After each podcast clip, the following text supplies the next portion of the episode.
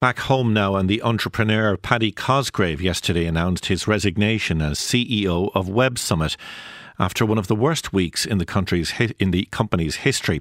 Technology giants including Google, Meta and Stripe withdrew from Web Summit in Portugal after Mr Cosgrave made comments on the social media platform X criticising the support of western governments for Israel after the Hamas attacks and the subsequent military response by Israel in Gaza. High profile speakers, including actress Gillian Anderson and comedian Amy Poehler, also pulled out.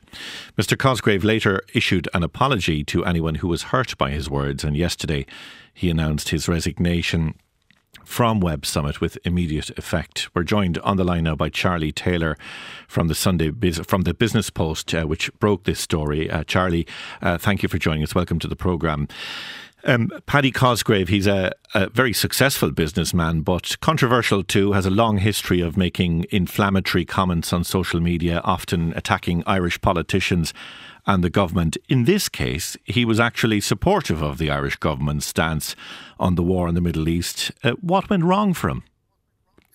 Yeah, I mean it's it's it's an intriguing tale to say the least, and you know, in a strange way, you know, there's there's plenty of people that dislike Paddy Cosgrave, but there's some that would have sympathy for him that his demise has uh, happened in this manner. Because I mean, yes, as you say, he's he very inflammatory comments about uh, Irish politicians, but I think in this case, you know, he he did, uh, you know, and his comments weren't weren't a million miles away from things that, that say Leo Varadkar and President Higgins have said in terms of, you know, uh, Israel must you must be careful in terms of its response to the attack by Hamas.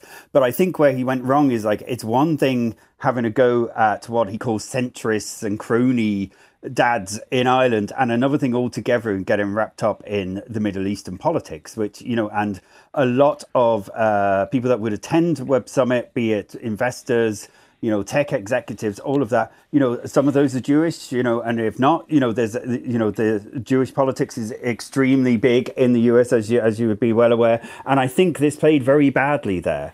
Have, have, think, the, have know, the companies, Charlie, uh, have the companies themselves explained exactly what it is they took issue with here, considering, as you say, Mr. Cosgrave's comments were, were not entirely dissimilar to what we've heard the Irish government say? Yeah, no, they haven't. I mean, one thing is that they've just, you know, all of the companies that have issued statements on it have just said we're withdrawing from this event. You know, I mean, some of them have said in the light of Paddy Cosgrave's comments, but without saying we take issue with this particular thing or that particular thing. So it's very much, I think, uh, it was just a this is controversial. Let's remove ourselves from it so that we don't upset anyone. Yesterday, uh, then Paddy Cosgrave announced his resignation as uh, CEO of Web Summit, saying his comments have become a distraction from the event, his team, sponsors, startups, and the people who attend. Um, what is the future for Web Summit now, and in, in particular for um, its its event in, in Portugal next month? Yeah, the the event's due to run from the 13th to the 16th. Now, prior to uh, Cosgrave announcing his resignation, there were big questions as to whether the event would actually run, you know, given the amount of people that had pulled out from it and companies.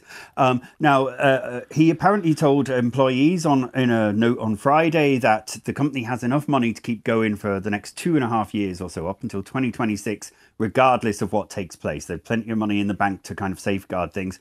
And you know, and the, the the the noise is coming from Dartry, where the where the headquarters are. Since then, is that the event will go on um, it may be slightly smaller in scale. You know, they're still suggesting there'll be 70,000 people in attendance there. I don't know if it will be that higher number. You may see some, you know, event management skills in place where they try to make make it look as though the event is as big as it w- would normally be, despite it not being like that. But it seems very much as though the event will continue. Will we see Paddy Cosgrave return? Well, the question is, is, is has he gone? Because uh, uh, you know, Paddy Cosgrave owned, owns over eighty percent of the company.